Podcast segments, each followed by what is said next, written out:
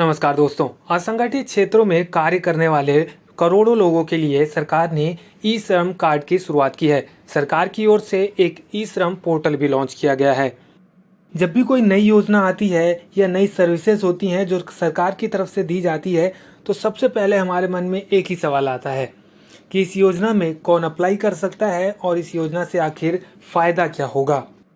तो जब मैंने इस योजना के बारे में सुना तो मेरे मन में भी यही सवाल आया था, तो मैंने शुरू की इसके बारे में थोड़ी रिसर्च।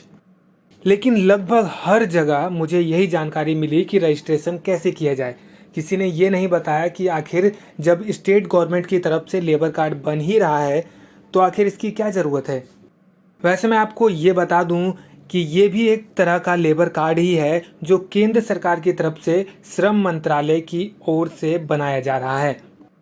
खैर, अभी इन सबको साइड करते हैं, क्योंकि भाई हमें तो ये जानने से मतलब है कि आखिर इसके क्या फ़ायदे हैं, तभी तो आप इस कार्ड को बनवाएंगे। आखिर केंद्र सरकार इसे क्यों लेकर आई है, वीडियो के ख़त्म होने से पहले पहले आपको इसके बारे में पता चल जाएगा। इस वीडियो में मैं आपको रजिस्ट्रेशन के बारे में नहीं बताऊंगा, क्योंकि इस पर बहुत सी जानकारियां पहले से ही अवेलेबल है। लेकिन रजिस्ट्रेशन से पहले आपको इसके बारे में सब कुछ जान लेना बेहद ज़रूरी है, ताकि आपको आगे इसका फ़ायदा मिल सके।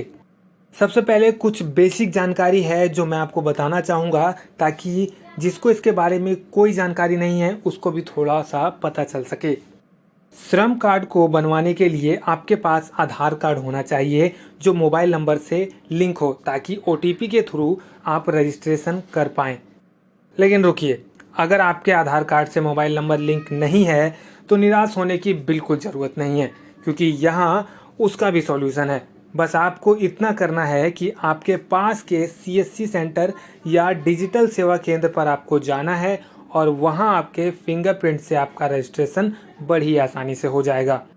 और लास्ट में आपको इन सब के अलावा एक बैंक अकाउंट की डिटेल देनी होगी, जिसके साथ आप इस रजिस्ट्रेशन को पूरा कर सकते हैं और अपना श्रम कार्ड बनवा सकते हैं।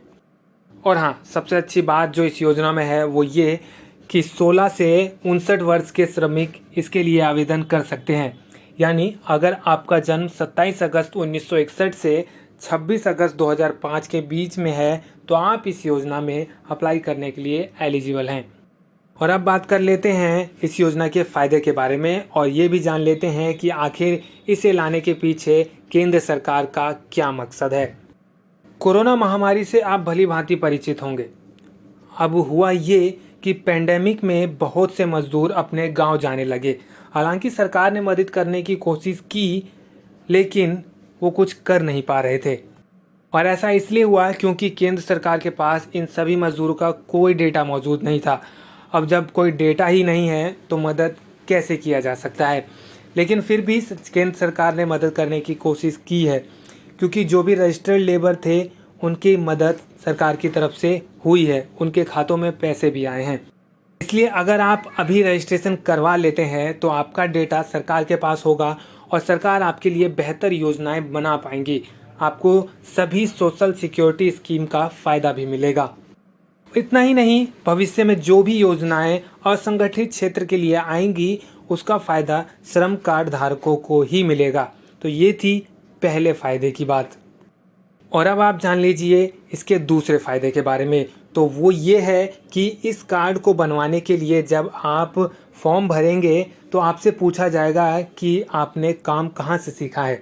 अगर आपने काम नहीं सीखा तो सरकार की तरफ से आपको ट्रेनिंग भी दी जाएगी। अब आप काम सीख जाएंगे तो इसका फ़ायदा आपको ही मिलेगा ना। चलो, दूसरा फ़ायदा तो हो गया, बात कर लेते हैं तीसरे फ़ायदे की। तो सरकार इससे आपको ट्रैक में रखेगी और आपकी मदद कर सकेगी। अगर आपको समझ नहीं आया तो मैं एक उदाहरण से आपको समझा देता हूँ। मान लीजिए कोई एक राज्य से दूसरे राज्य में काम करने जा रहा है, तो सरकार को इसके बारे में पता होगा और उसी हिसाब से आपको योजनाओं का फ़ायदा भी मिलेगा। इसके बाद अगला यानी चौथा फ़ायदा ये है कि इस कार्ड को बनवाने से आपको नए रोजगार में भी मदद मिलेगी, क्योंकि सरकार आपके डेटा को कंपनी के साथ शेयर करेगी और जब कंपनी के साथ शेयर करेगी तो कंपनी के पास भी आपका डेटा होगा और जब किसी कंपनी को आपकी ज़रूरत पड़ेगी तो वो सीधा आपसे कांटेक्ट कर पाएंगे और आपको रोज़गार बड़ी आसानी से मिल जाएगा। इसके बाद लास्ट और पांचवा फायदा ये है कि आपको इस कार्ड के बनवाने से प्रधानमंत्री सुरक्षा बीमा योजना के तहत दो लाख का एक्सीडेंटल इंश्योरेंस या बीमा दिया जाएगा, जिसमें एक साल का प्रीमियम सरकार की तरफ से दिया जाएगा। इसी के साथ इस अपडेट को यहीं विराम देते हैं। तो आपको ये फ़ायदे कैसे लगे, क्या आप इस योजना का हिस्सा बनेंगे, मुझे कमेंट बॉक्स में कमेंट करके ज़रूर बताइएगा। उम्मीद करता हूँ आपको ये अपडेट पसंद आई होगी। मैं मिलूँगा एक और नई इन्फॉर्मेशनल अपडेट के साथ। तब तक के लिए इस वीडियो को अपने दोस्तों और रिश्तेदारों के साथ शेयर ज़रूर कीजिएगा। भाई उनको भी तो इसका फ़ायदा मिलना चाहिए, उनको भी पता चलना चाहिए, तो इसको ज़रूर शेयर कीजिएगा। और साथ ही इसी तरह की और अपडेट के लिए चैनल को सब्सक्राइब कर लीजिए, बेल आइकन को दबाकर नोटिफिकेशन ऑन कर लीजिए, क्योंकि मैं आपके लिए इसी तरह की इन्फॉर्मेशनल अपडेट लाता रहता हूँ। चलिए नेक्स्ट वीडियो में मिलूँगा। जय हिंद, जय भारत।